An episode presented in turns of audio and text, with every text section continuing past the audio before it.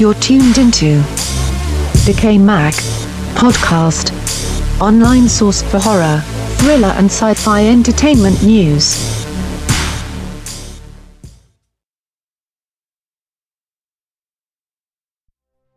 Good morning, good evening, good afternoon. You're listening to Decay Mag Podcast, Season 7, Episode 8. My name is Ken Artus, founder and your host for the next 90 minutes plus. You can catch Decay Mag Podcast across all podcast platforms, which include Google Music, iTunes, Spotify, Stitcher, and TuneIn. You could also catch Decay Mag on social media platforms Twitter, Facebook, Instagram, Pinterest, and of course, do visit our website, DecayMag, D E C A Y M A G.com. We are Decay Mag, not Decay Magazine, or the word DK or the letter DK, Decay Mag. And in this episode, we're going to be discussing the latest news on horror films, which includes Scary Stories to Tell in the Dark film adaptation, new project in the works from Alejandre Aja and Sam Raimi. Of course, Tales from the Hood, the sequel, is in development. And of course, Blumhouse has another film in the works, a sequel to the popular Happy Death Day. Happy Death Day 2. Also, in our podcast, we have an exclusive interview. This is our second interview that we have had. He is a returning guest, and we're going to be speaking about his upcoming short film, which will be hitting film festivals in the 2018 calendar year. We're speaking about none other than stuntman slash actor Jimmy Dempster. And we spoke with Jimmy Dempster back in Decay Mag Podcast Season 5, Episode 9, in which he was joined by actress Jessica Sonneborn, and we were discussing at the time the slasher film One Night of Fear, which you could also read the review to that film on decaymag.com. But as I said, we're going to be discussing The Box. Very creepy, psychological thriller horror set to release on film festivals. And do catch our film review for The Box. We have some interesting things to say about this upcoming film. And we have an equally interesting conversation on career in horror and acting. And of course, we're going to be speaking about the box. And we'll be concluding our podcast with our trademark trailer first impressions. Don't miss it. And without further ado, this is Decay Mag Podcast Season 7, Episode 8.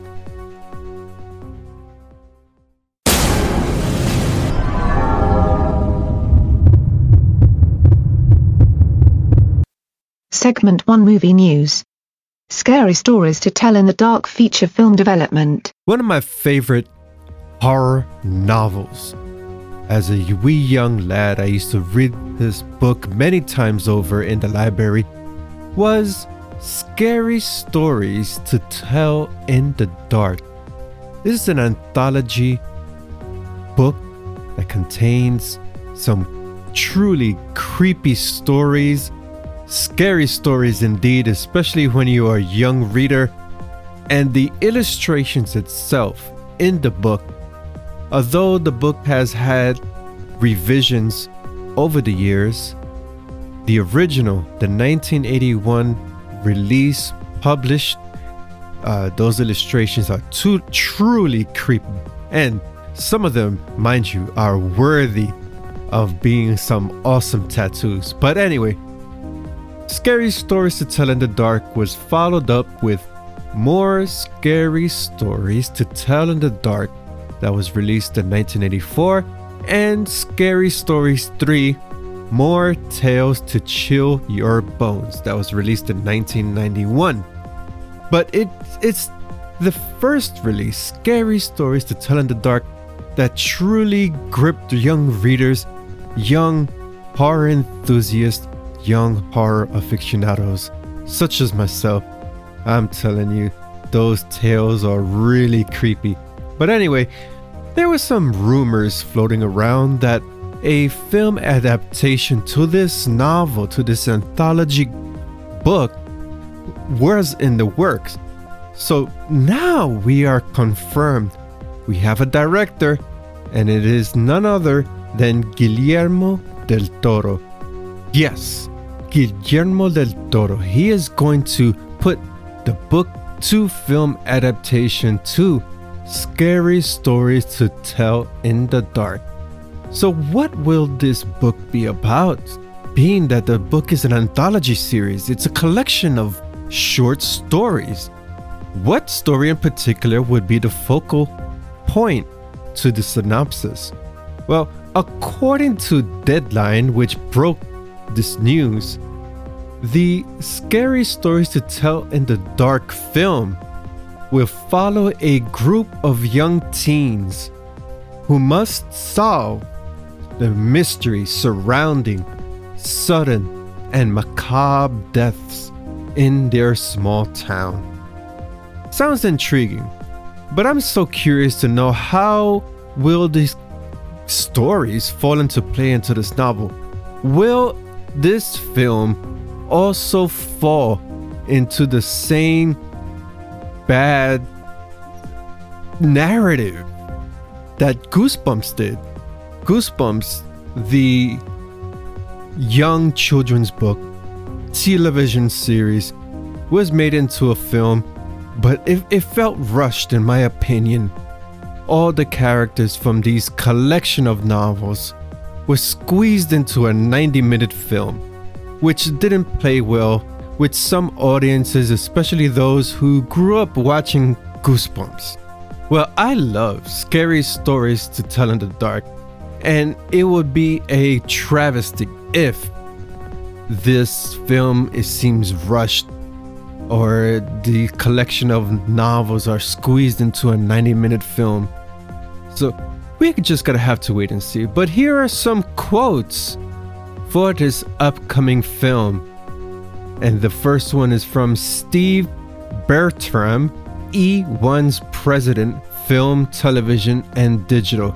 He said the following quote The film, led by the incomparable Guillermo del Toro, is such a chilling fun ride that it's sure to leave audiences around the world jumping in their seats. We're thrilled to be joining Terry Press and her team at CBS Films, Andre Øvredal, and the talented group they've assembled, and look forward to launching in Cannes throughout our partners at Sierra slash Affinity. Unquote. Well, there you have it. The film adaptation for Scary Stories to Tell in the Dark. E1 will be distributing the film in Canada, UK, Australia, New Zealand, Germany, Benelux, Spain, Austria, and Switzerland. They'll be partnering, of course, with Sierra Affinity with overseas sales. Filming will begin this summer in Toronto, Ontario, and CBS Films would distribute Scary Stories to Tell in the Dark in the United States via Lionsgate Films. So stay tuned. Trailers, cast announcements, so on and so forth will be available within the months to come. And stay tuned to Decay Mag. We'll be following up with this update with this film adaptation of Scary Stories to Tell in the Dark. Alexander Aja, Sam Raimi to create horror thriller Crawl. Alejandro Aja's first film, High Tension, is a stellar addition to the French extremism horror subgenre.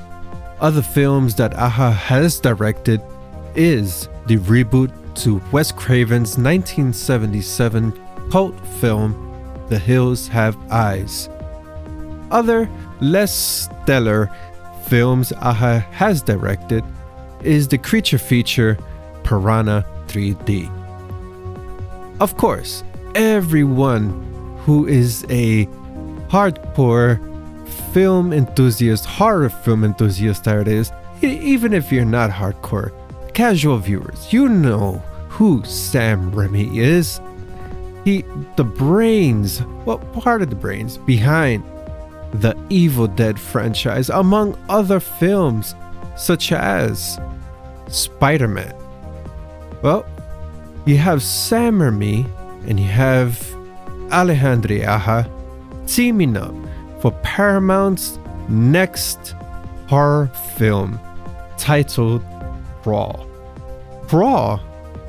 Here's a brief overview of what this film is about according to the Hollywood Reporter.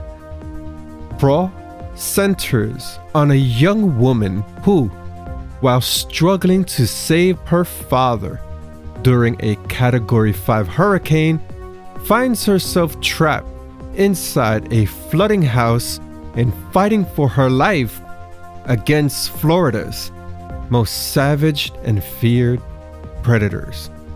The original script was written by Sean and Michael Rasmussen, but Alejandro Aja wrote most of the draft of the script and production is underway. Well, pre production, that is. It's going to be interesting to see how these narratives are going to come into play for the film Crawl. We have man versus beast or man versus nature and man versus nature. Full full force here with the category 5 hurricane. Man versus nature man versus beast. Two distinct narratives for novels or na- or narratives in film. This is to be interesting especially Alejandro's Aja's vision. He has a certain way of conveying horror thriller and if it's anything similar to what he has presented in High Tension or The Hills Have Eyes, we're in for a visual treat. Aja tends to go for the raw emotion uh, with violence and everything is artistic. The camera angles is wow, it's amazing stuff. If you haven't checked Aja's workout, do see High Tension. Start with that one, and then go with The Hills Have Eyes, and you know what I'm talking about. And of course, Sam Raimi. He has a creative style for filmmaking, which includes adding a bit of humor with the depth of field and the dolly shots. Uh, these are trademark filming techniques that he's employed over the years, but it's much more evident in the Evil Dead series, especially Ash vs. Evil Dead, which also borrows from the original film that technique in, in, in camera work. So I am definitely interested to see how Alejandro Aja and Sam Raimi work together in composing this interesting take on thriller with man versus nature, man versus beast, a woman saving her father during a hurricane, and fighting off predators. We all know what the predators are alligators. So, in a way, we're seeing another creature feature film. And if that's the case, I just hope that the CGI element for the creature or creatures does not take away from the production value. Let's see if they opt for, uh, well, I highly doubt it, but let's see if they opt for practical effects over CGI for these creatures. In any event, we just gotta have to wait for more news, trailers, stills, cast developments. It's gonna be upcoming in these next few months, next few weeks. Paramount is really pushing this film at a faster pace, nor, faster than usual, because they're riding on the success of A Quiet Place, which earned $148.5 million domestically and $87 million overseas. The film, A Quiet Place, was made for $17 million, so that's a huge profit. So Paramount is no stranger to dishing out low budget horror for big profits. They, they're following in the footsteps of Blumhouse. So, with that said, let's see if Crawl has the small but effective budget to bring the terrors to life. And let's see if audiences do enjoy this film. It's been a while we haven't seen a creature feature film hit cinemas. Uh, the indie circuit is ripe with this type of narrative, but it's very rare. I, I don't recall the last creature feature film to really have an impact on audiences. Hmm. Any, in any event, it's Sam Raimi. It's Alejandro Aja. Even if you don't uh, know or are unfamiliar with Aja's work, you're familiar with Sam Raimi's work. So I'm looking forward to this. Are you looking forward to this? Keith David replaces Clarence Williams III in Tales from the Hood 2. Tales from the Hood, released in 1995. This horror anthology film was written by Rusty Cundiff and Darin Scott. Rusty Cundiff also served as director. The synopsis for this horror anthology series reads as follows A funeral director tells four strange tales of horror with an African American focus to three drug dealers he traps in his place of business.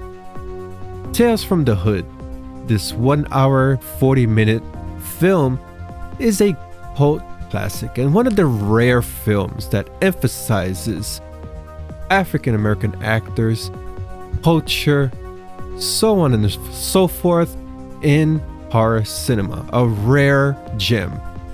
I, for one, I've only seen, well, yes, I have seen the film, but I don't remember the film so much only bits and pieces. I I know that the special effects were kind of cheesy, but at the time they were awesome.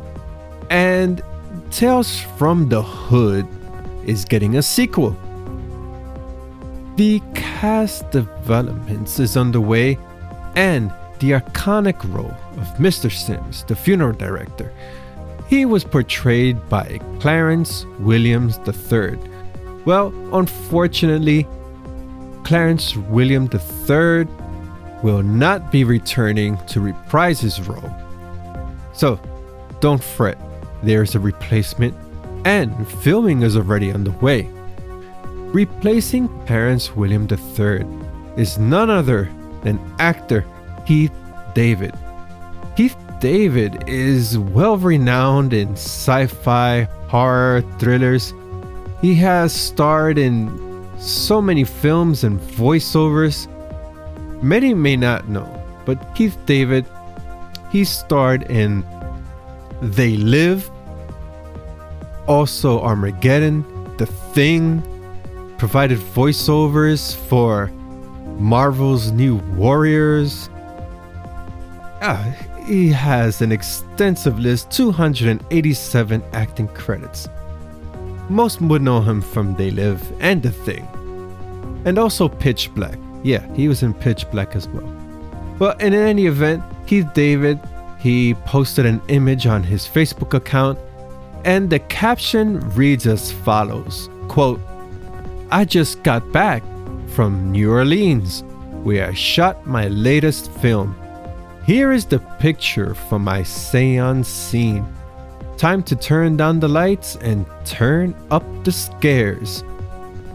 Unquote. Keith David follows that caption with the hashtag Tales from the Hood 2. Well, you can find the progression of this film across Facebook, Twitter, and Instagram for Tales for the Hood 2.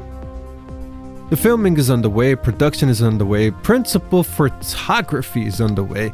So we should expect Tales from the Hood to release perhaps in the later portion of 2018, if not by the mid portion of 2019. I have to catch up on the original film. As I stated, I have seen the film, I just don't remember certain storylines off the top of my head. But I do know that it's worth a watch. You just have to sit and absorb. If you appreciate old school anthology films, do give that a watch. And anthology, anthology films in general are making a comeback. Filmmakers are embracing this new craft these morsels of the stories that wrap up into one big narrative, one central core theme. It's interesting. And I appreciate films in horror cinema, sci fi cinema that emphasizes the cast African American, Asian, Latinos. We are huge contributors to the genres, to these genres. And it's about time that all the talents, the diverse, the diversity, everyone, the actors, producers, writers, come together, make a film, be, you know, present diversity in their cast, uh, focus. You know, we're living in a time that it shouldn't be a horror film or sci-fi film where the lead protagonist or the lead antagonist is Caucasian. We're, this is not the 1950s or 60s anymore. Wake up, people, in Hollywood and also in the indie scene. The movement is slow, gradual, which shouldn't be the case in the 21st century. But in, in any event, do catch the updates for Tales from the Hood 2 We'll be also providing the trailer once it becomes available, once it's released online from the production studio or production team themselves. Happy Death Day 2 cast development. I've always said this that Blumhouse does not know nothing about horror cinema. What the production company and Jason Blum are well versed in is Business 101.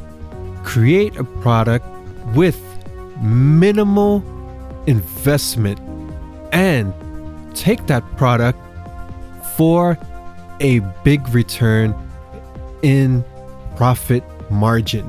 That is Business 101. That's like going to a garage sale or going to Craigslist, getting something close to nothing and flipping it for thousands of dollars. There are countless other platforms, such as comic books and the sneaker scene, for example. You buy the sneakers for $200, you sell them on eBay for double the price. Business 101. Now, examining the horror content that Blumhouse has released over the years are 50 50. For the casual viewer, the content will definitely it would please the audiences. But for the majority of horror connoisseurs out there, most of the trash, excuse me, most of the garbage, excuse me again, most of the films Blumhouse has released are not up to par with good visual narratives, good storyline, or good fucking anything.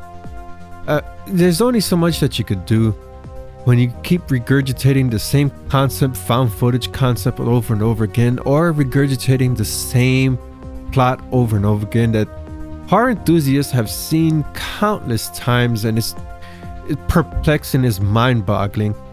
And it all falls down to the trailer.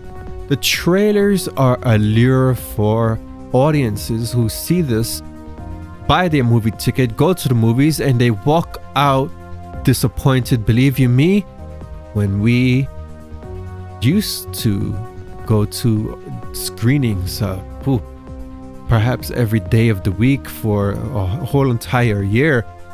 Many of these films that we have obtained screener tickets for were for films released by Blumhouse. And let me tell you, audiences would walk out the theater and rejoice that they did not have to pay for their movie tickets to watch that particular film. So it's not just an opinion of my own.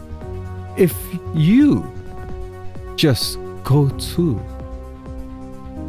imdb.com and you check out the latest film to release for Blumhouse, Happy Death Day. The popularity is 515 and it's down 126 points. I haven't even gone to Rotten Tomatoes, but IMDb would suffice in this example. The film production budget was $4.8 million. The domestic return was $55,683,845. The foreign market $66,954,033 for a total of $122,637,878 US. Compare that to the production budget of 4.8 million.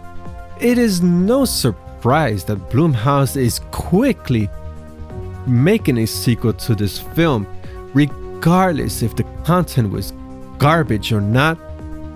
What Hollywood wants and the investors want are the return, the big budget return to fill their pockets. They don't give two shits about if the plot of the film, the acting, cinematography looks stellar. All they are interested is a profit return. So, what do we have here? If you haven't seen Happy Death Day, which I haven't, thank goodness, it is a PG 13 movie running 1 hour 35 minutes. It is a horror mystery thriller, and it was released in October 2017. The synopsis reads A college student must relive the day of her murder over and over again in a loop that would end only when she discovers her killer's identity. The film was written by Scott Lobdell and it was directed by Christopher Landon. Jessica Rothe stars as Tree Gelbman, and Israel Broussard stars as Carter Davis. For the sequel, here are some interesting facts about the sequel. Jessica Rothe is reprising her role, and so is Israel Broussard. The overall theme of this sequel is the sequel will pick up where the first film left off, and it would have a Back to the Future like style. The film would also answer questions to the first installment's endless time loop. That is interesting. Well, I can see where they're going with this film. They're trying to fill some plot gaps.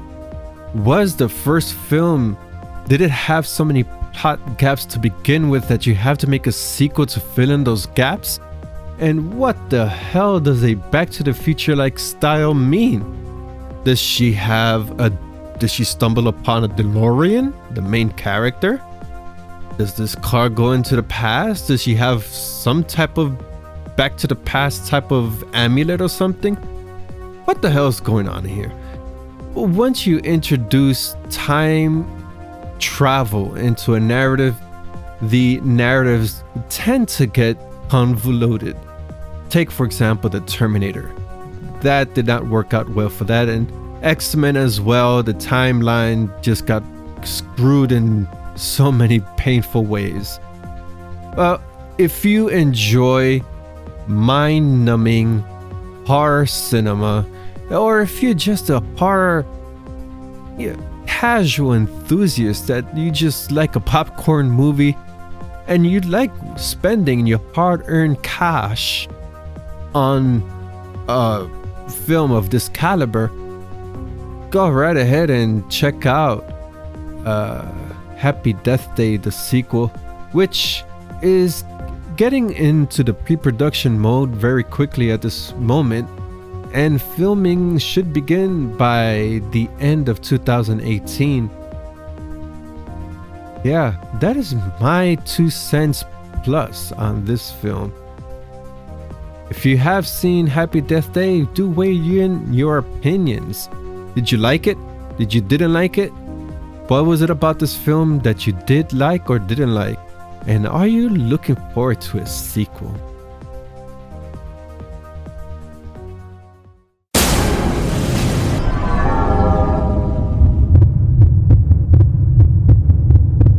Segment 2 Exclusive Interviews Actor Jimmy Dempster. Actor Jimmy Dempster has over 30 film credits to his name, and the latest film that he is starring in is titled Box. And although it is not listed on IMDb, Box will be heading into film festival circulation in the 2018 calendar this is a short film running 30 minutes in length, and it is written and directed by Lee Thongpan, a Thailandese based filmmaker.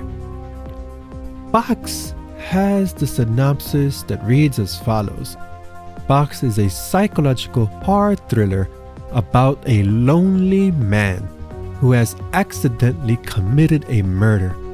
Panicked and fear stricken, the man dumps the body and rushes home, only to find a large, ominous box waiting on his front doorstep.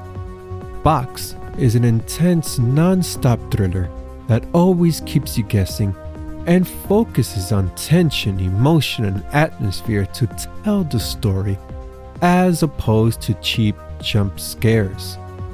Do visit decaymag.com for our review for this upcoming film to make it into the film festival circuits for the 2018 calendar box.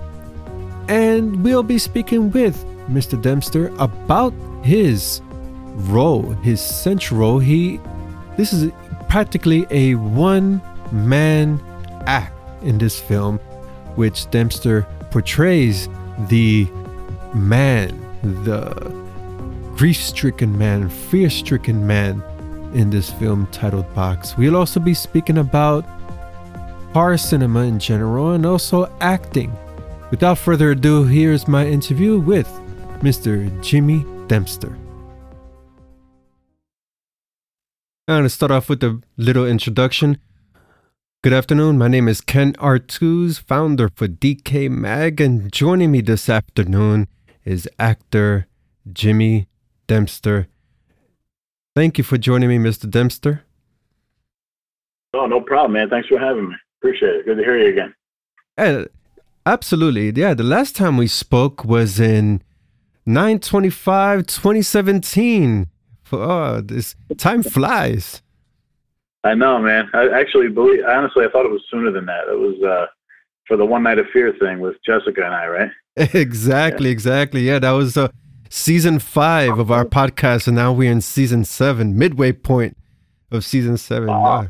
time flies. Oh, yeah, wow, that's crazy. Watch September. That's nuts. Yeah. Um, so to start off, uh, I'd like to have the opportunity for the interviewee to present themselves, give a origin backstory. So uh, the floor is yours. Oh well, okay, I appreciate that. uh, my name is Jimmy. My name is Jimmy Dempster. Uh, I'm an actor currently based in Atlanta, Georgia. Um, I started to pursue this around 2012. Uh, a, a, few friends of mine. I got invited down to a, a, screening, or I should say, I got invited to a an audition for a film called Rockabilly Zombie Weekend in Florida, over in Orlando, and um, when I when I first heard it, I thought it was like a convention. You know what I mean? Like one of those big conventions, like Rockabilly Zombie Weekend. Oh, that sounds so rad! I want to check that out. uh, a buddy of mine goes, "Oh no, it's uh, you know, you know, they're auditioning people to be in the movie." I'm like, "Oh, I'll go down there. I could be like a zombie or something." You know, huge zombie fan, uh, movie fan. So I went down, and when I went in, they, you know, they had a big list, and it was I was completely cold. I had no idea what I was doing. Never auditioned for anything in my life as far as like movies go or theater, or none of that.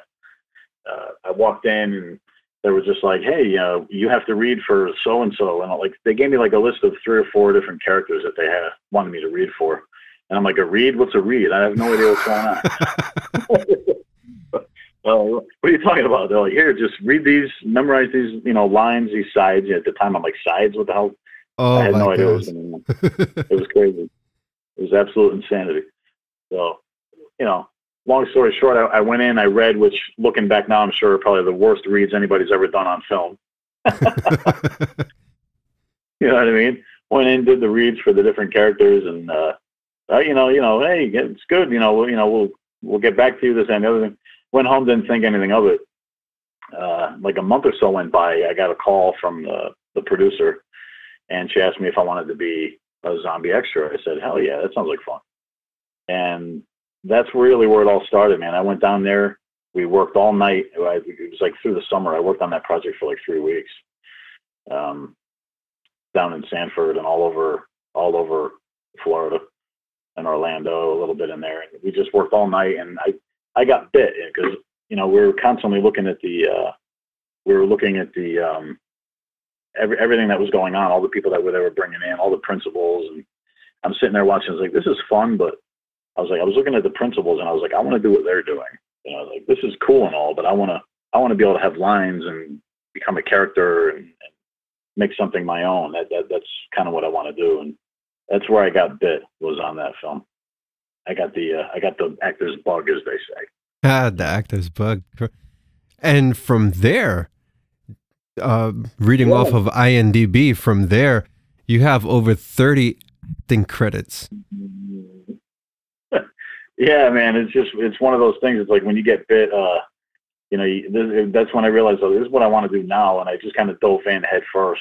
Um, in Florida at the time, there was a lot going on. It was um, it was like back in like 2012, early 2013. There was I opened the door. Um, my eyes were open to a lot of experiences. There was a lot of like uh, short films and independent films being made. There was still some big high production uh, films being shot there as well. So I had all this opportunity, and I was just like trying to get on everything I possibly could. Did some commercial work. Uh, I signed up for the acting classes. I did that. It was a 12 week course, and I was just like, this is great. It, the only thing, the only problem I had with the acting course was uh, I signed up in like January, but the class didn't start till like April or something of that year. You know, so I had like several months of just kind of like, well, am I, am I going to sit around? Like, what do I do? So that's when I started exploring and finding some stuff on my own. So by the time the class started, I was a little more prepared, and uh, I had you know I had some experience meeting with an agent and you know getting some headshots done and the proper way to go about things as opposed to uh, you know just walking in and not knowing what the heck I'm doing. wow, that's interesting. So from there, you pursued your your career in acting. So now you're fully 100%, or do you have a uh, the nine to five grind? Yeah, I've been lucky, I guess, um, for lack of a better word. I mean, it's you know, it's a grind. It's definitely a grind, but I just, you know, I just basically wanted to, yeah, especially early when you're starting out in that first year or two, first couple of years, I was really, really just trying to look for anything I can get my hands on, just to get the experience, because um, I've always been a learn by doing guy. You know, I'm, I'm a big believer in that. You know, like, you know, you just learn by doing, get in there and, and, and do it, sink or swim type of deal. And uh, but it, like before I was even able to hook up with an agent, I, uh, I had a couple of short films and some commercials and stuff under my belt just to get some footage, you know, because like I said, when you're starting out, all you want to do is get into something that you know, hopefully gets seen and is hopefully, you know, good. Um, right.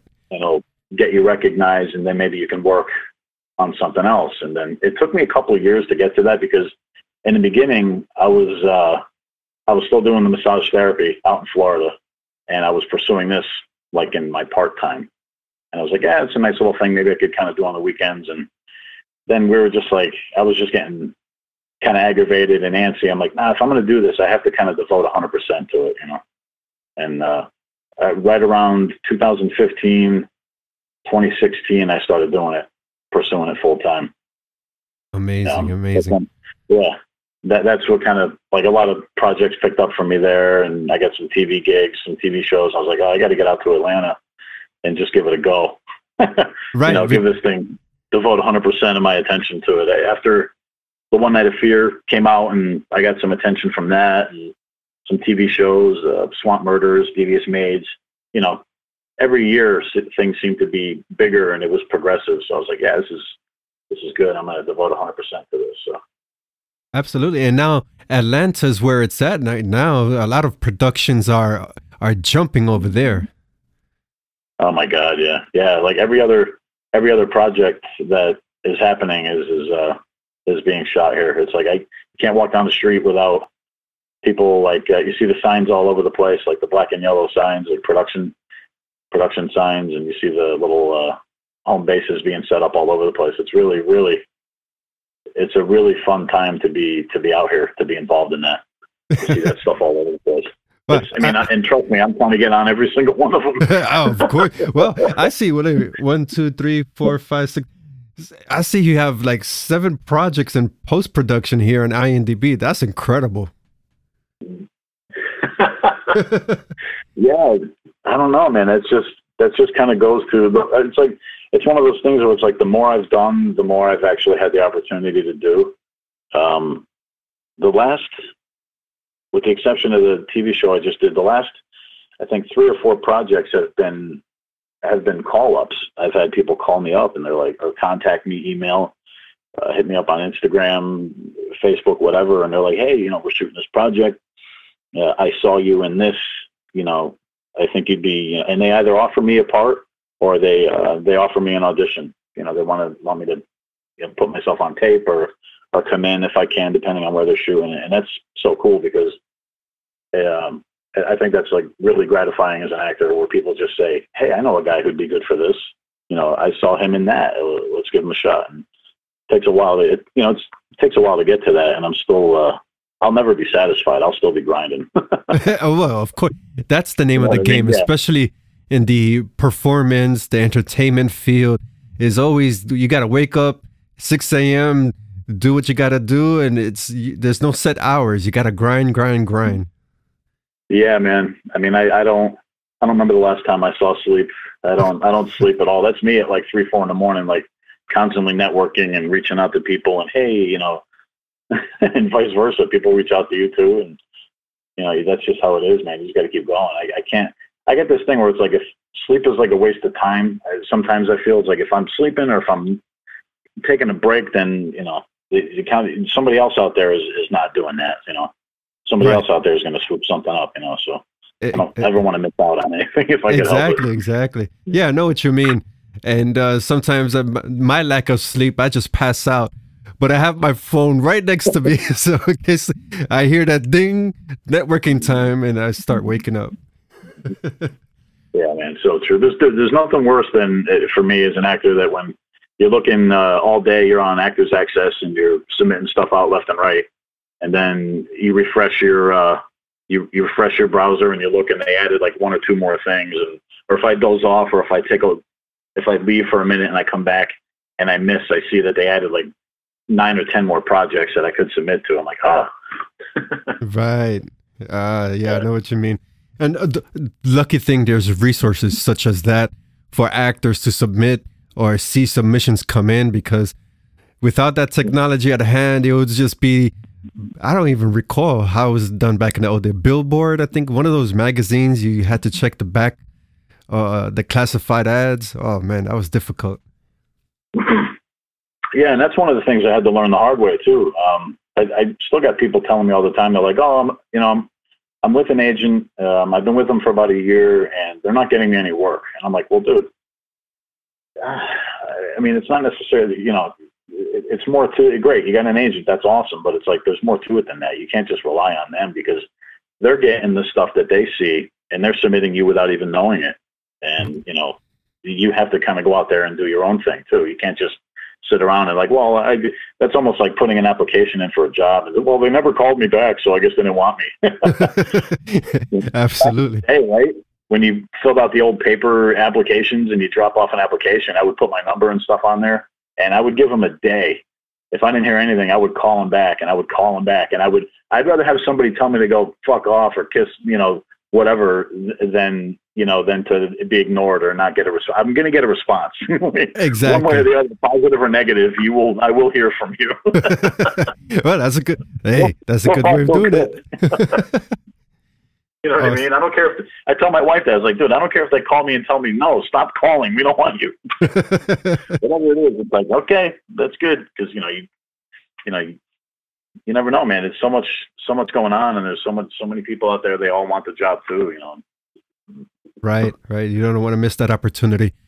And yeah. speaking about that, you have worked on so many projects.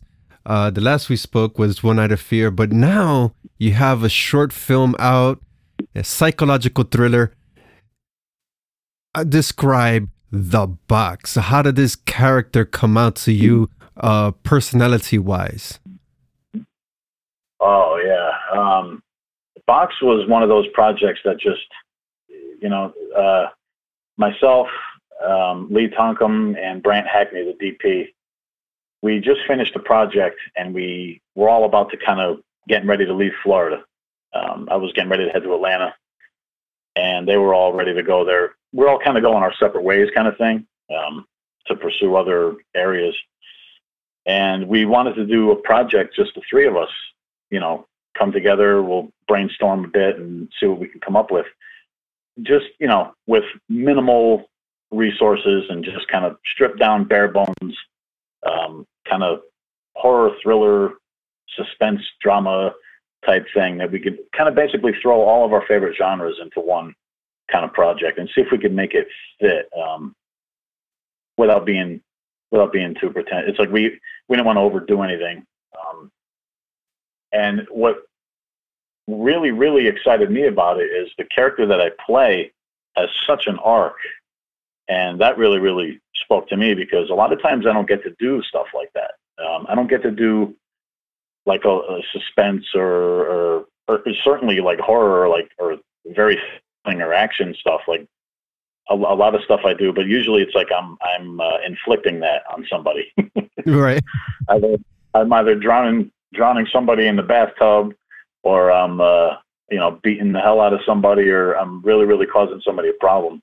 And I love that stuff, but this gave me a chance to kind of go another way and and show show a little bit of emotion. Like uh, the reviews that are coming in, I'm I'm really really happy and I'm I'm really blessed on that because they people kind of who've seen it, they see it for what it is, and you're just like, wow, you know, especially if they've seen some of my other stuff, you know, they comparatively they're like, wow, that's a nice nice change. And that's exactly what I was hoping for and what we were going for through the whole thing. You know, because it's um, I'm my character is definitely not.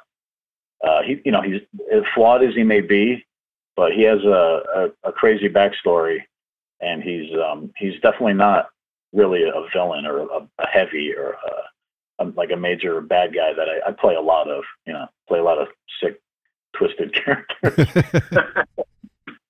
and yeah, I mean, th- this was an opportunity to to go against that. And you know, you're not always not always going to get cast as that, and people see you as they see you, and they want to kind of promote you in a certain way. And this was a chance for me to kind of take it upon myself to go another way with um with a character. So yeah. Yeah, I understand what you mean, and it's and it's that area that you don't want to be typecast as a as a bad guy. Uh, those those parts are great in itself because you get to do physical thing, but in the box it's just it's, it's a total reversal psychological thriller. And for most of the film there is uh you have no voice. So y- your actions speak volumes. So how how did you prepare for something like that? Uh, that's truly intriguing itself. I always make the joke uh, when i've been asked about that i've always joked with lee and with other interviewers I say, yeah, that year the movie took about a year off my life. because th- there was some stuff that we did on that that was just like, be, you know, because you've seen the film. It's like I have to stay in a constant state of suspense and terror, and, and almost pretty much throughout, you know, the, the whole duration of the film. It's a 30 minute short or so, somewhere around there, just or just under the 30 minute mark. But I'm in a constant state of panic and throughout the whole thing, so I always had to keep that up, which uh, was not an easy process to do at all. I was worn the hell out by the time we were done with that. right. Yeah, I could imagine because it, uh, portraying a character such as that with such emotional, deep emotional context, I could imagine after the director says cut, you have to like shake loose that uh, internal character that you that you have already reserved just for the shooting of the scenes. Yeah, and and that's the thing. It's like because I know that there's you know take two, three, four, whatever. So you don't want to. I when I when I perform, I, I I always tend to try to nail it in the first take. Um, you're not always going to do that. so I mean, I, I give a hundred, and some people like I've I've worked with people, friends of mine, they'll do like kind of a little bit, maybe fifty percent, almost like a walkthrough. Me, I I give 150 percent, like even in the rehearsal. I don't know if that's I don't know if that's good or bad, but I just I don't know. That's just kind of the way I, I perform. I always like to kind of stay there because if it if I feel like it's phony or like phoned in or or too big, I get kind of like, eh, you know, that's that's not exactly where I want to go. I want to I want it to be believable at the same time, you know. Well, absolutely. Especially when it comes to the reading, the audition, you want to put your whole 120%. So that way, the casting director would have an idea how your chemistry would go with the other actors. Yeah, yeah, definitely, absolutely. And, and f- for the box, you're practically a one man show. Uh, do you see yourself uh, committing to such a project in the near future? Do you enjoy doing stuff like that? Oh yeah, absolutely. Um, originally, I, originally the uh, the film was conceived as bigger. I mean, you know, you always when you're starting off with something like that, you always shoot for the sky, and you always have bigger plans, and then reality sets in, and you know, money and time and everything else in between uh, kind of forces you to sometimes uh, trim things down to what the, their essentials are. So we originally planned for a feature film. It was promoted as a feature. We, you know, we cut together a teaser looking for stuff like that. And we had some we had some really good people that were going to be involved, but uh, it just didn't seem to pan out. That we wanted to do a project that was going to be um, twenty. We, we we decided to make it a short because we wanted to have it be 25, 30 minutes, whatever it is, of just pretty much nonstop suspense, as opposed to something that maybe would have been an hour or a little bit over. We didn't want any filler. You know what I mean? Like, yeah, we we probably could have got a feature, but it's just we we after looking at it several times and trimming stuff away and being realistic with ourselves and the project, we're like, nah, this this will probably work better as a short. You know what I mean? Because there was a lot of stuff that we didn't necessarily shoot filler. We just shot a lot of scenes that were. Um, it was like I said, it was originally meant to be more. So, but uh, it works a lot better, I think, as a short comparatively. Right. Yeah. Sometimes uh, when the ideas are laid out, and uh, just as you mentioned, mon- money comes into play, timing, getting everybody together, and then it right. develops, and it develops into a creature unto itself. It morphs, mm. and and now you have this final product, which is is I think is going to make waves in the film festivals circuit, which is and is beginning to enter it right now. Correct? Yeah, um, it wrapped. We it was all ready to go January this year, and then about shortly after that, about a day or so later, I started submitting to all the all the festivals that were available. There was a few that we missed um, that we will probably get them this year because a lot of them, a lot of the bigger ones, so to speak, that we wanted to submit to, uh, they come around like around October, November, December, and um, we just missed them by like a, a month or so or a month or two this year. So I it's I got it sent out to about I think coming up on 50 award festivals and film festivals and all that stuff so far. So, and we're just now already starting to get some uh, like some buzz back already. I'm really surprised. Like like all the reviews have been positive uh, as far as that goes, and then the, uh, the we got selected for some awards. It's a finalist now, semi-finalist uh, for the Los Angeles Cinefest, which is at the end of the year, early next year, as a semi-finalist, and then it just got selected as a finalist in the um, the experimental film category and the horror and drama category for the uh, Oniros Film Awards in oh, Italy, which is insane. hey, that, congratulations on that. That's cool. yeah. and also, when when I seen the movie, when I saw the box, I got a Asian flair with the with the psychological horror element and uh, you can only find that with the overseas movies. Uh, Hollywood can't make this shit. They can't even replicate that. Uh, how is your interpretation of the visuals of this film? Yeah, that was another thing that we relied heavily on. We knew that it had to be atmospheric and it had to be hopefully interesting to look at. You know what I mean? So we played around a lot with a lot of uh, fog and lighting and just to basically set the tone because like you said, it's um, there's very little dialogue. I think I have like aside from one scene towards the end, um, throughout the film, it, it really relies on bringing you in of like storytelling and reaction and, and and atmosphere and stuff like that. All those things that I I love. We just love stuff like that. There's not a lot of movies that that I've seen lately that really kind of do that. Everybody just wants to. A lot of movies that come out now, they're all extremely marketable. They got a gimmick. They're exactly 90 minutes. You know what I mean? They come out every Friday and they clean up and then they're gone. You know what I mean? It's like, boom, bang, get to the next scare. It's like, blah, blah, you know, there's no story. There's no substance almost, you know? Right. That's unfortunate, especially with Hollywood yeah. horror films. It is about reboots, remakes, jump scares. The box doesn't have jump scares. The box uh, from the opening scene, we just want to know what the hell happens to this character by the end of the final frame. yeah, well, that's that's the thing. I mean, we not to say that there's no, uh, you know, is, I'd be lying if I said that we didn't have our share of uh, of scares and of you know, it's not all build up. It's there's definitely a couple payoff scenes in there that we've uh, paid homage to some things here, and we kind of created something of on our own there as well. And some of the stuff that we've gotten back, the reviews, people would tell us or they'd write it and they, they really were like, whoa, that made me jump. But, you know, we wanted to make sure that they, they felt earned. They weren't forced. Right. You know, there's none of this, none of this cat jumping out of the closet thing or, you know, there's nothing like that. A loud bang or, um, you know what I mean? You, open up the medicine cabinet. There's nobody there. You close it, and boom, there's somebody there.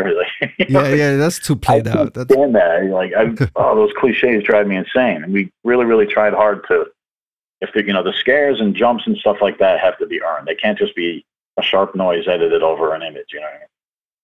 Well, absolutely, and uh, definitely strikes a chord.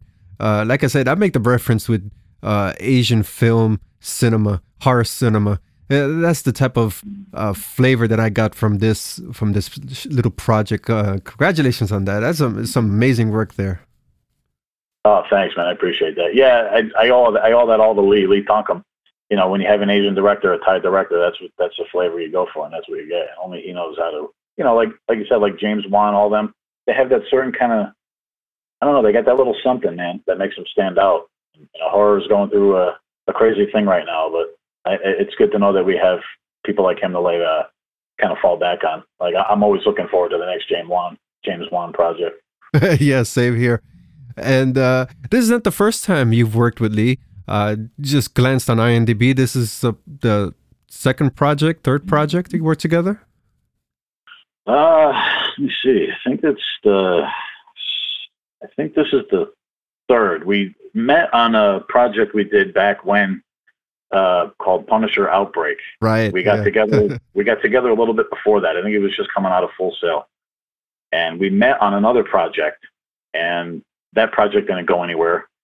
But we became really good friends. We became fast friends, and we started hanging out. And it was just like, hey, you know, I got this idea for a Punisher thing. I'd be like, yeah, maybe we could do something with like zombies because this is before Walking Dead. This is before zombies were kind of not only big again, but this is before they were like you know, in my opinion, kind of done to death. you know, they weren't everywhere, they weren't everywhere at the time at all. They were hardly really kind of the big resurgence and all that stuff wasn't at the time. So I was like, yeah, we could do something with zombies and a Punisher thing. We could do it in the future. It'll be really rad. And we just kind of shot it over the weekend, edited it in in like two days, and I got a bunch of people together and we went out in out in Florida and shot that, and it was really cool. And it was like that was fun, man. It was like, and from there it became, yeah, we should do a feature.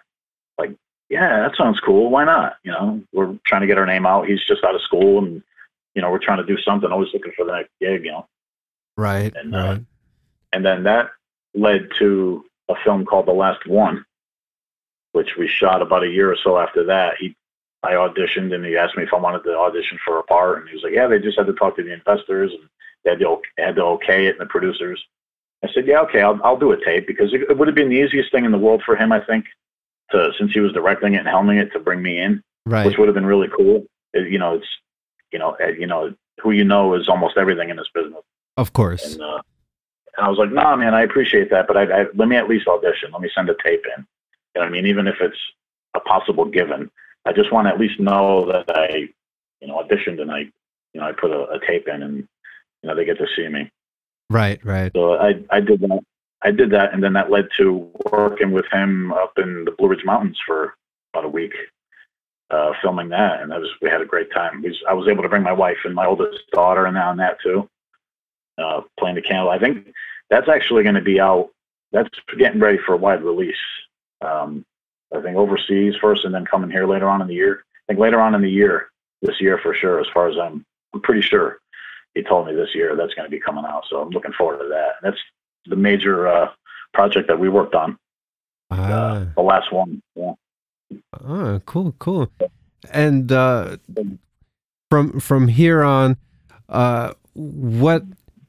Oh, before we get into that, uh, from the box, the protagonist, the character that you portray, uh, if it's one thing that he expresses for audiences, what do you think that is most? You see, uh, for my opinion, it is a tale of redemption. What What was your take? Well, that's the beauty of the film, right? Um, it, you know, we've had like ten people, or if you put ten or twenty people in a room and they watch it, um, they'll all pretty, and, and they have, you know, everybody will come out pretty much with uh, with their own interpretation. It's pretty cool that way. Um, I've, we've had people come out and they've said one thing, and then somebody else will say, "No, no, it means this." And the fact that you know it's kind of open for interpretation is kind of nonchalantly came up with toward the end of like, "Hey, we could if we kind of do this and we go back and we tweak that, and then show a little bit of this and take that away, you know, this will make sense more and and stuff, little cool things like that." And and also things that Lee did in editing that I wasn't even aware of until I saw the final product. That I was like, oh my god, that's genius, dude! You're such a genius. That is so cool. without giving, obviously, without giving any spoilers away, I wish I could, but I can't. Not till the not till it's uh, released, you know, officially. But uh, yeah, I mean, it's um, without giving anything away. For me, it's always been a kind of uh, yeah, like a redemption kind of type thing, dealing with your past uh, some things just don't stay buried. Right. Uh, you know, you have to you have to face things. Uh, you can only it, it deals with loss, tragedy, um, paranoia, fear. Obviously, uh, there's a million different things that people have come to us, and they've actually mentioned some things in uh, in some reviews about some stuff that we weren't even aware. Like, oh wow, yeah, you can look at it that way too. Oh wow, that's insane. And I think if you have a project where people walk out and they're all talking that's always good. And if, especially if they all have their own interpretation, because right. it gets them talking, you know. Yeah, especially when it's positive talking. You don't want people walking out saying something otherwise. Yeah. Oh yeah, because I've seen some projects that have ended, and there's just a few people walk out. The last thing is, as long as they're not walking out going, "Oh, that's bullshit," you know, what the hell is that? You know. Right, right, and uh, yeah, that's that's that is so true. It, the, the box is almost Shakespearean in its own form. Yeah, yeah. There's a lot of um, there's a lot of that. It's it's cool too, man, because the way we mess kind of around with the score and the you know, there's a lot of artsy kind of art house stuff in there. Like a lot of the festivals that we're getting submitted uh, picked up from are um, surprisingly not all horror film festivals. I mean, it's it's definitely rooted in the horror thriller kind of genre, but there's also, I mean, you know, having you have seen the film, you'd probably agree. There's a, lot of people that are coming out. They're like, we're being submitted for art house and, and drama and and like stuff like that. So that's really cool. Kind of, Yeah. you know, Yeah, we. well, So originally, when we started it, we wanted to kind of throw a little bit of everything into into the project: mystery, suspense, horror, all of our favorite genres Right. and uh, and with the classical score, the the soundtrack, and the little stuff like that that uh, that Lee put together in editing, and Brandt's shots, which I just I, I fell in love with so many of those shots. I like I want so many. Uh, there's a couple of one of them is my screensaver, like the, the fog and, the, and stuff like that. My screensaver on my phone. oh, that that's cool. Brand- That's cool. That's a good. That's cool. It is good. It's good to help create a film that is multi-genre, and I don't know if that's a phrase. I, I'm just saying that uh, multi-genre because you don't want to just pigeonhole a production into one particular thing. It, it, just like we discussed, it loses its flavor after a while with the jump scares and stuff like that. So it's always good to Yeah. put everything inside of it. Yeah, and that's that's another thing too. Is like you know, it's very light on blood. There's not, you know, it's not a blood fest. It's not a. We're we're kind of staring away from a lot of the the heavy duty horror. Like like One Night of Fear is like a blood fest. you know, Yeah, that's, yeah. That's perfect for that. But this is uh, different. You know, you know, I, I'm telling people not to go expecting a bloodbath and just kind of just kind of sit back and enjoy the story and you know see if you could figure it out and tell me what your interpretation of it is. exactly, precisely. and now, uh, what else do you have in store? Uh, we did, I mentioned that you got some projects in the works here, according to IMDb, and it's weird that the box is not on your IMDb. Yeah, that should be on there soon. Um, one of the, I think once it hits uh, a couple of the festivals that it was submitted to are IMDb um, affiliated. So once that gets all cleared, it'll be up there. Oh, okay, cool.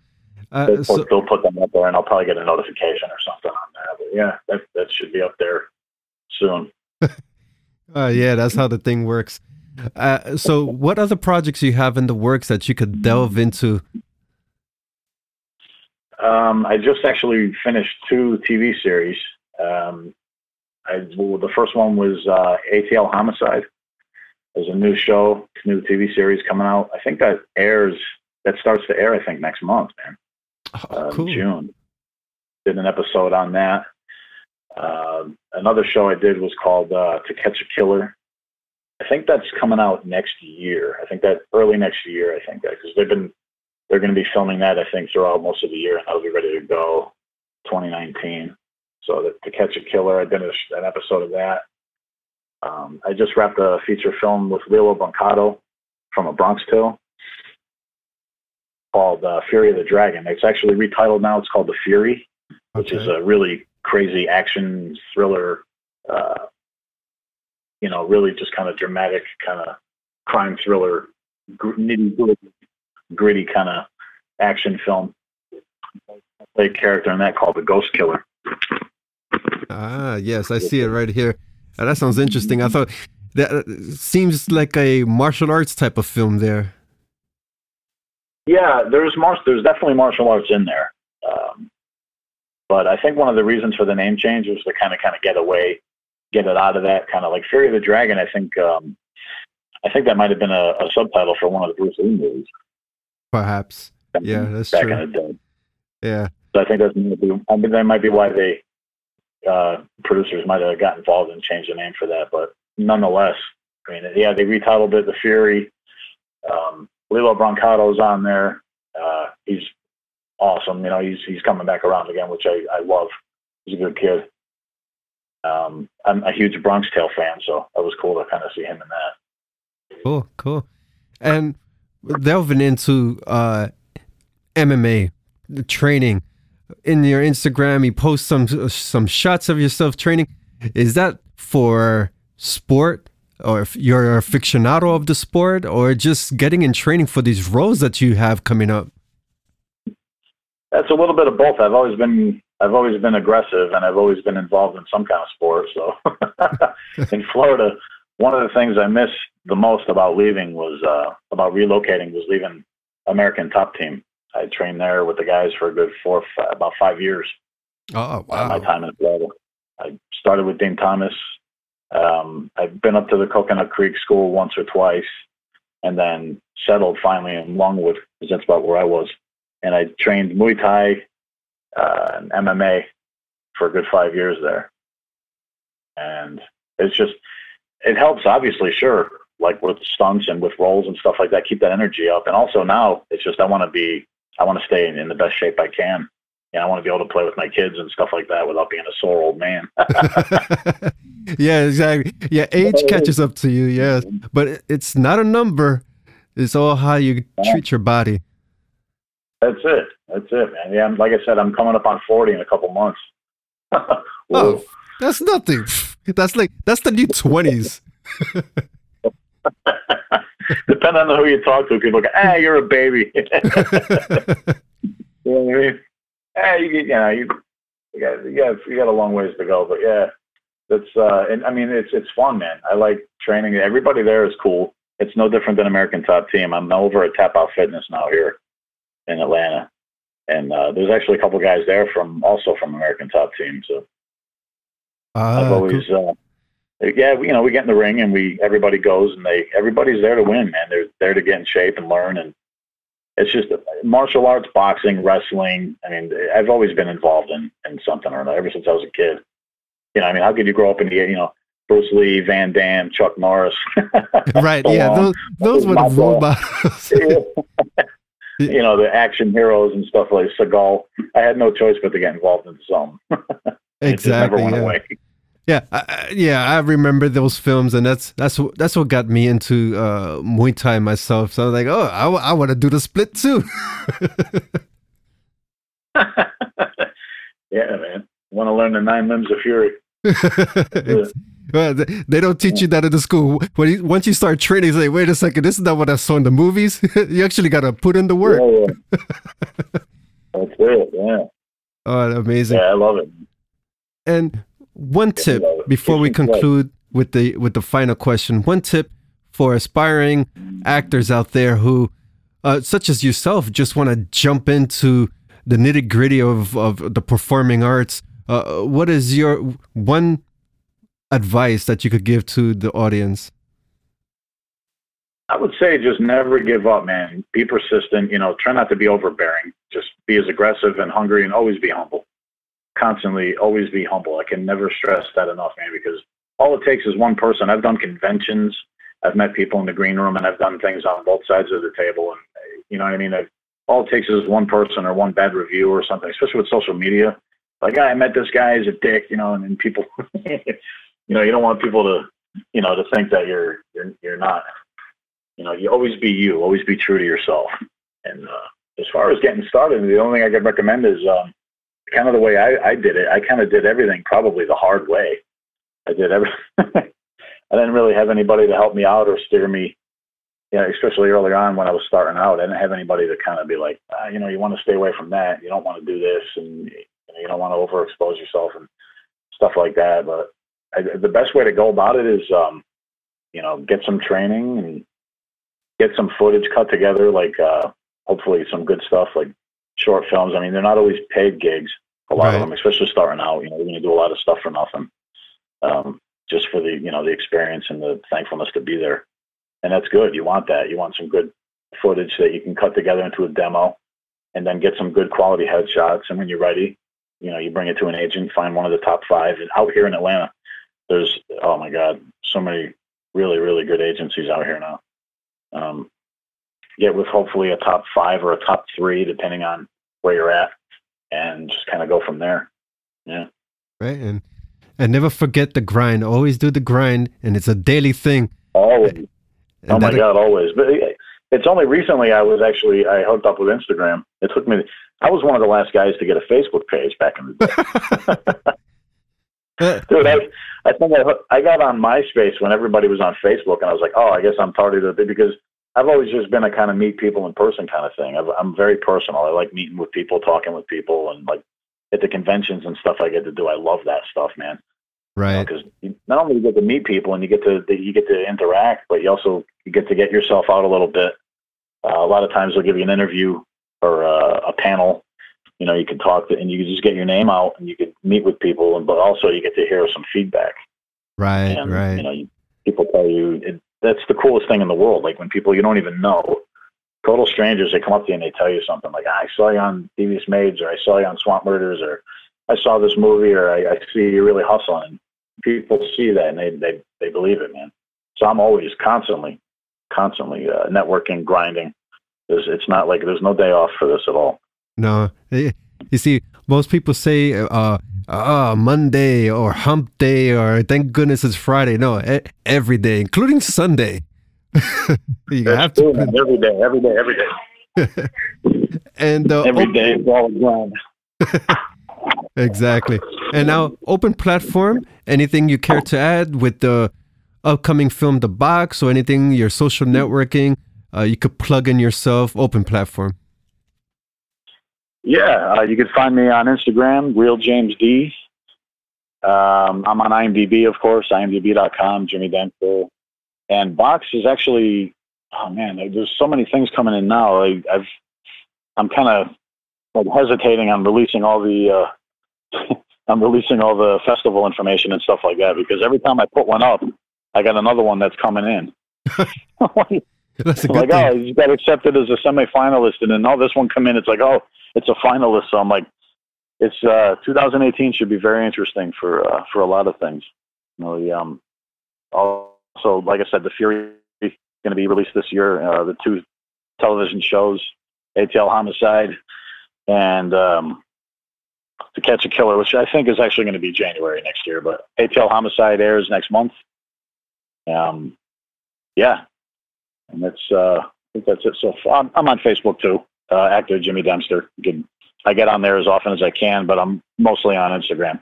I'm on there. I try to post at least once or twice a day. right. Yeah. Yeah, that's that's is a good resource in itself too. That's pretty cool. Yeah. Yeah, man, definitely. I love hearing, I love speaking with people. and thank you so much for your time. Thank you for uh, this insightful information and much congrats and uh, for this upcoming film, The Box, and your upcoming projects. Uh, all the best, man. Oh, thanks, man. I appreciate it. Thanks for checking it out. I'm glad you enjoyed it.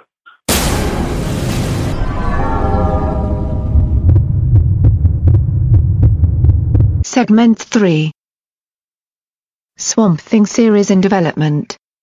James Wan and his team at Atomic Monster will co produce in association with Warner Brothers Television for the live adaptation, the TV series for the DC Universe for their upcoming DC branded streaming service. This series is titled Swamp Thing and is based on the DC comic book characters created by Len Wein and Bernie Wrightson. This one hour drama series will follow the tale of Swamp Thing. Here is an overview of what we can see the narrative unfolding on this upcoming television, upcoming streaming series. The drama series would follow CDC researcher Abby Arcane, who returns to her childhood home of Houma, Louisiana, in order to investigate a deadly swamp borne virus. She develops a surprising bond with scientist Alec Holland, only to have him tragically taken from her. But as powerful forces descend on Houma, intent on exploiting the swamp's mysterious properties for their own purposes, Abby will discover that the swamp holds mystical secrets and the potential love of her life may not be dead after all. The production is currently underway for this Swamp Thing television slash streaming series for DC's branded streaming service. It will launch in 2019. I'm looking forward to. I was never a Swamp Thing enthusiast fan. I, I've read a couple of issues here and there of the comic book series, but never got too involved into it. It's an icon in horror culture. This is one of those instances that a film adaptation, in this case a series adaptation, is long overdue.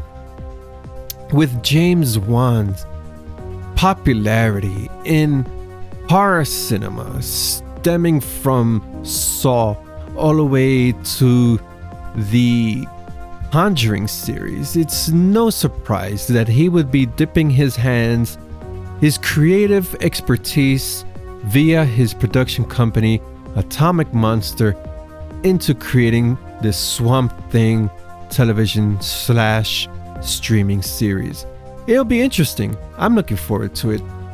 Even though I haven't followed the series, I'm open to see how the comic book to TV adaptation will unfold. Of course, we've seen some a surgence of graphic novels, television adaptations currently in play, with the most popular one, of course, being The Walking Dead.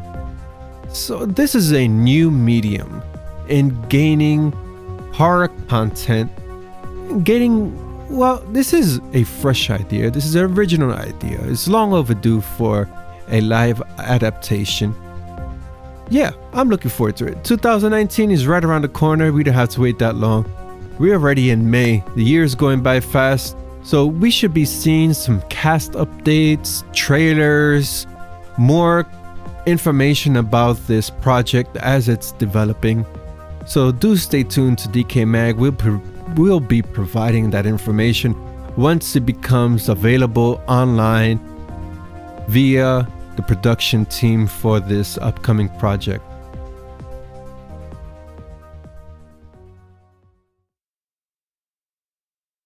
Channel Zero fourth season. Channel Zero is sci fi's homage to the creepypasta, the popularity of the creepypasta stories that have popped up on the internet. These are stories that blend urban legends and many instances the urban legends are modernized with original slate of characters. Other stories include pop culture references such as for instance the notorious SpongeBob episode in which when viewers watch it, I believe they die. And SpongeBob and Squidward all look demented and crazy in their own way. There are also references to actual crime cases, and the writer goes into the fictional narratives and enhance these documents, these crime documents, and creates a story that is at times both spooky and just insane in its narrative context, insane in the best way possible. So, Sci Fi began this anthology television series back in 2016. And the first series was Candle Cove. And if you ever checked it out, if you haven't checked it out, I definitely advise checking out that first season. The second season uh, was No End House, and then we had Butcher's Block. Now we have a fourth season titled Hidden Door. Now, before I delve into the nitty gritty on this next fourth season for Candle for Channel Zero, I had reservations on the future for this series because sci-fi as of late, they have been canceling series left and right. Many series didn't even make it into season two, let alone season four.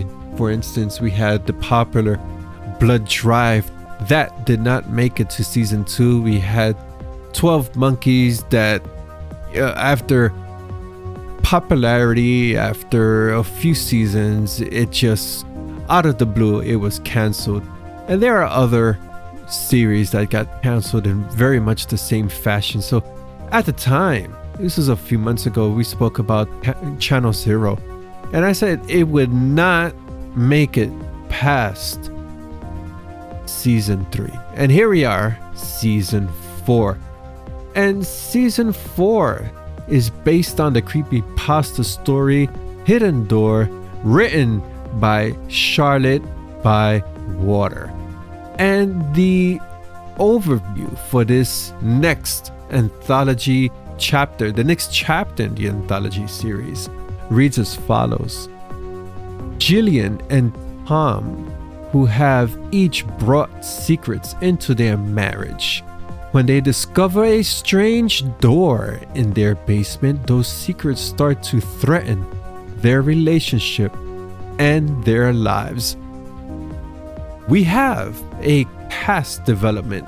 Casting is pretty much complete for this next fourth season for Channel Zero. We have actor Brandon Scott. He will star as Tom Hodgson, Julian's husband, a capable and thoughtful man who is deeply in love with his wife, but he's troubled when secrets from their past threaten their marriage. Maria Sten will star as Julian Hope Hodgson, a landscape designer who has just married her childhood best friend. They've just moved into the house where he grew up, a house they hope to transform through their combined skill into their dream house. Also joining the cast is actor Stephen Robertson. He will portray Ian, Tom and Jillian's next door neighbor, an open minded psychology grad student who comes involved in Tom and Julian's bizarre experience with the mysterious door in their basement. Actor Steven Weber will recur as Abel Karnak, Julian's therapist. He has been listening to Julian's long enough to know about her trust issues and where they stem from. His quiet, controlled, almost hard to read tone is sometimes infuriating for Julian, especially when she tries to talk to him about what or who was behind the door in the basement. And there you have it. We have the cast already in place for this next series for Channel Zero, the fourth season, titled Hidden Door. Channel Zero The Dream Door. That is what this series would be titled. Uh, it's interesting. I'm I haven't caught up with season two, neither season three. Yes, I am guilty on that. Season one, when I first Uh, seen the first episode, I couldn't stop watching it. I had to binge watch the whole series on Netflix. So I would be doing just the same with season two, season three. It is that type of series that you just want to consume in one sitting. The commercials and waiting one week for the next episode can be nerve wracking, especially when the cliffhangers are put well into place.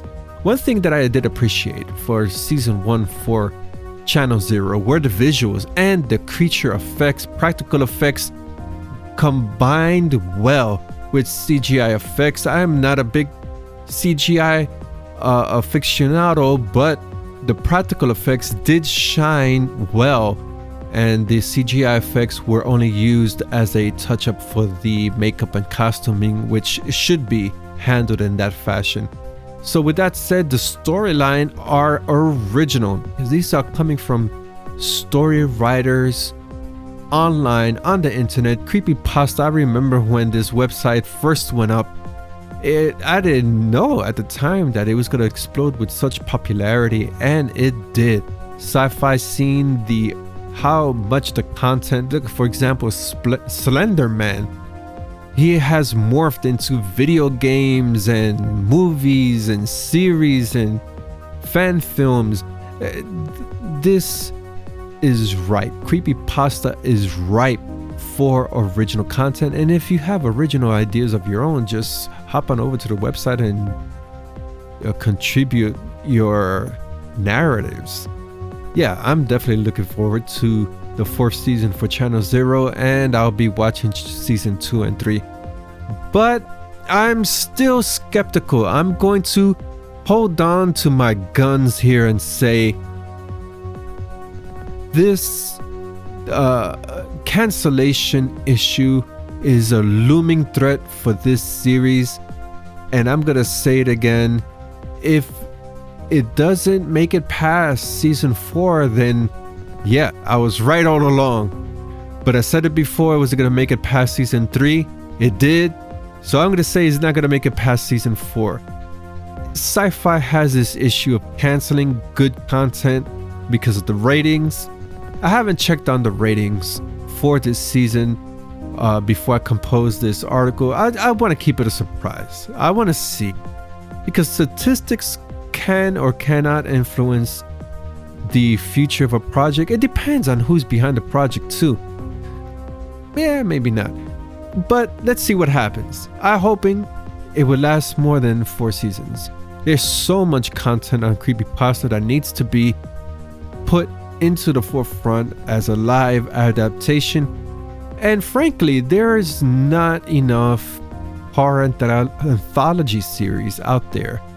Uh, the most popular one being American Horror Story, and I think that it, that series in itself is getting an overdue welcome and Channel Zero just has that vibe. It's so creepy and, and has great atmosphere. So he is looking forward to season four.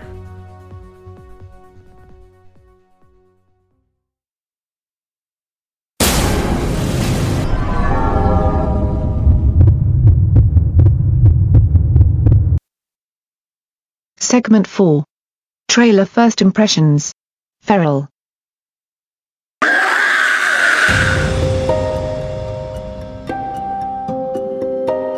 you doing, city girl?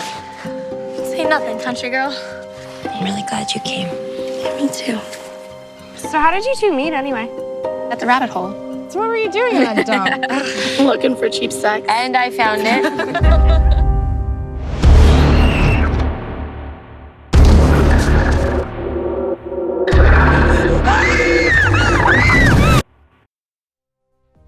Kicking off the trailer first impressions segment is the upcoming film titled Feral. This film is directed by Mark Young. Mark Young also serves as co writer alongside Adam Frazier. The synopsis for Feral reads as follows Students fight to survive a weekend in the woods. Feral according to IMDb, is scheduled to release on the 25th of May 2018. This is a 1 hour 30 minute action drama horror. Now, watching the trailer for Feral, the first thing that comes into mind was the 2010 release directed by Josh Reed and written by Nigel Christensen and Josh Reed also served as co writer for that story. And the synopsis for Primal reads as follows A group of friends travel into the Australian wilds to view ancient cave paintings, but soon find a horrible sickness gripping one of their own, which leaves them with nothing in their mind but a primal bloodlust. Now, the synopsis to both films almost parallel each other.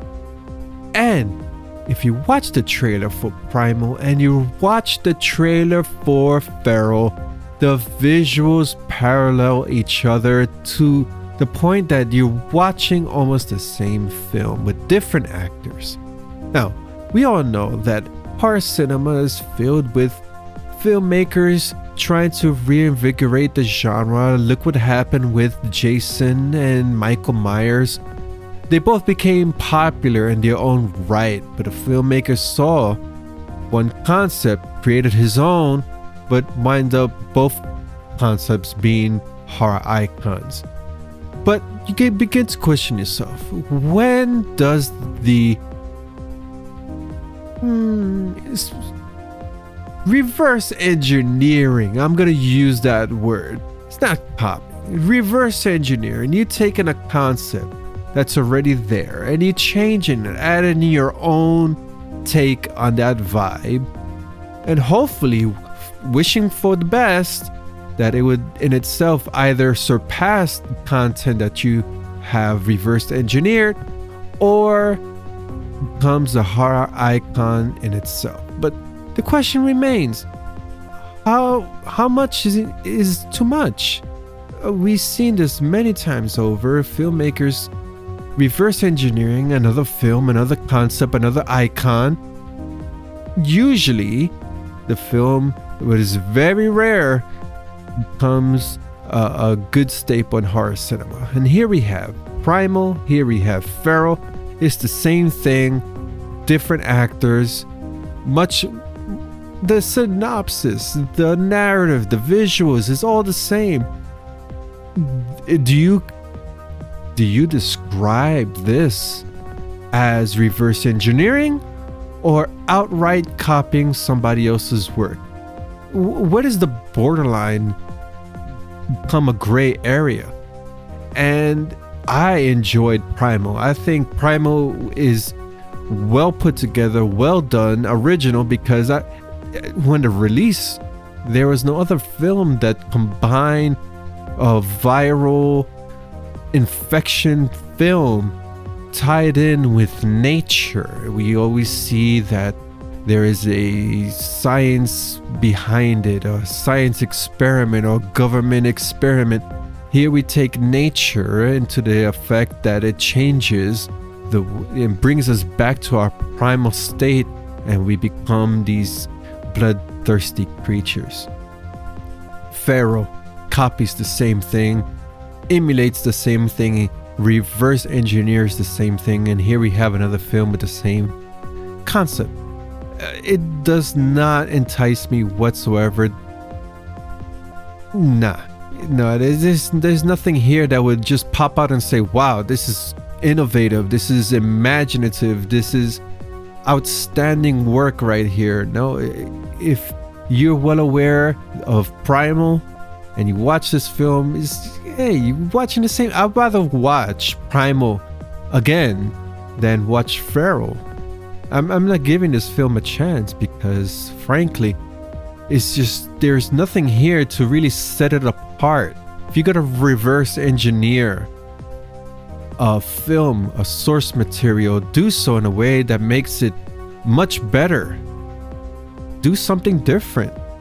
Uh, there's nothing different here. And in terms with the acting, uh, is uh, there's not enough material to really weigh an opinion in that area. It's just the narrative itself. And with that said, Feral Wood released the 25th of May 2018 comes across our desk. We will be providing a film review for this upcoming infection themed film. Lake Fear 3 I've been doing this for quite some time. It all started when I got sucked into their world. I got tired of fighting.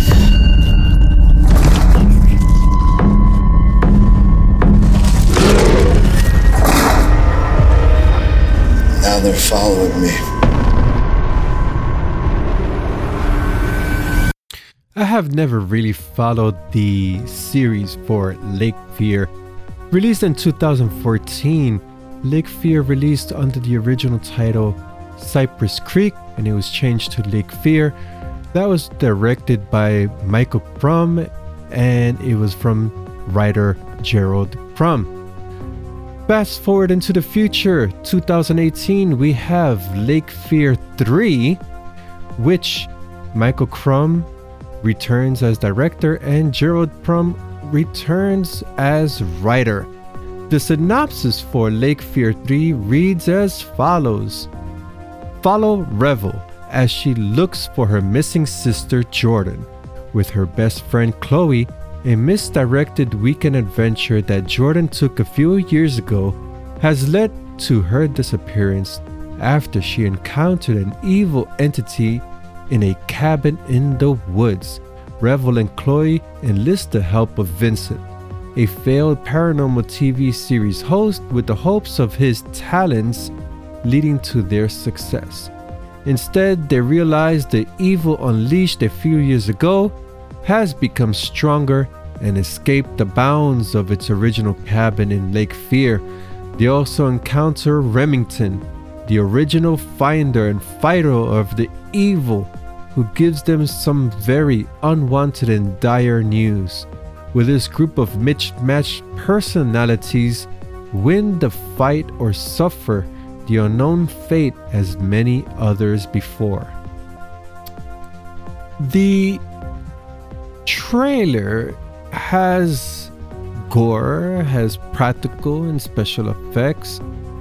IMDb listed as a comedy horror, yet I don't see any comedy elements involved in the trailer. It looks very intense given the visuals and the way the trailer was cut. Of course, it does present all the good stuff all the violence and gruesome and gore that horror enthusiasts love. Lake Fear 2 had the title, the original title, The Everglades Killings, before it was changed to Lake Fear 2 The Swamp.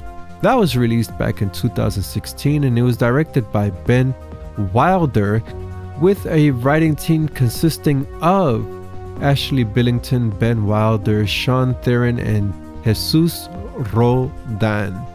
Now, as I stated, I am unfamiliar with this Lake Fear franchise. I have never seen any of these films, and now this third installment looks to close out the trilogy series. Given that each film had an original title and then it was changed to Lake Fear, I'm uncertain if these all films tied together in some way or just the distribution team figured hey let's put these films together one, into one basket. Part one and part three do relate to each other. They correlate each other. So i'm assuming that part two has nothing to do with the series. Again making uh taking a guess here. But lake fear does have that traditional vibe of cabin in the woods and the evil forces on getting unleashed we have seen this countless of times, but most popularly with Sam Raimi's The Evil Dead. Of course, back to my previous statement on reverse engineering. Where does it end? And where's that gray area when you re- reverse engineer a concept and it becomes outright just copying a previous concept? Not to say that Lake Fear is copying off of Evil Dead, but it does follow that same road. The trailer, I do appreciate the practical effects. They did show some effects there, but I am not in favor of those glowing red CGI eyes. They look so tacky and corny. And frankly, yes, if you're gonna have a demon they should have red glowing eyes. It's like a beacon, a, a, a calling beacon from an airplane or something like that. You have to know who's the good guys and the bad guys. The bad guys have the red glowing eyes.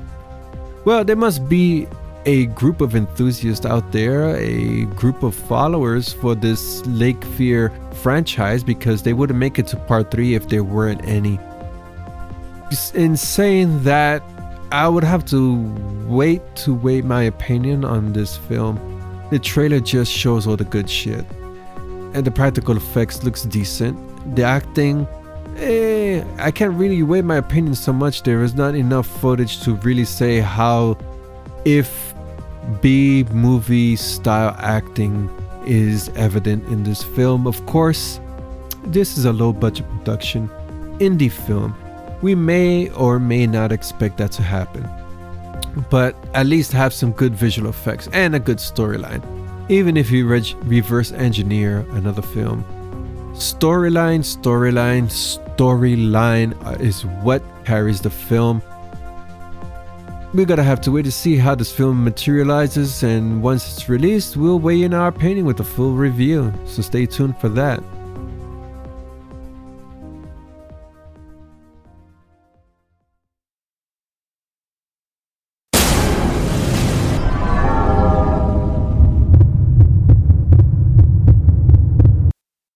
Thank you for tuning in to DecayMag Podcast Season 7, Episode 8 in which we feature an exclusive interview with Jimmy Dempster discussing his upcoming film scheduled to hit film festival circuit in 2018 titled The Box. My name is Kent Artuz. I was your host, and I'm also the founder for DecayMag. Do visit DecayMag across social networking platforms Facebook, Twitter, Instagram, Pinterest at DK Mag, D E C A Y M A G. And of course, our podcasts are available on Google Music, iTunes, Spotify, Stitcher, TuneIn, Google Home. If you have a Google Home device, simply say, okay, Google, play DK Mag Podcast. Thank you for tuning in. Do visit our website for the latest film reviews and film news on the indie scene, mainstream, where we give focus on the upcoming projects in the works, projects, new releases, trailers, trailer first impressions. Do stop by. We appreciate the visits. Thank you for listening.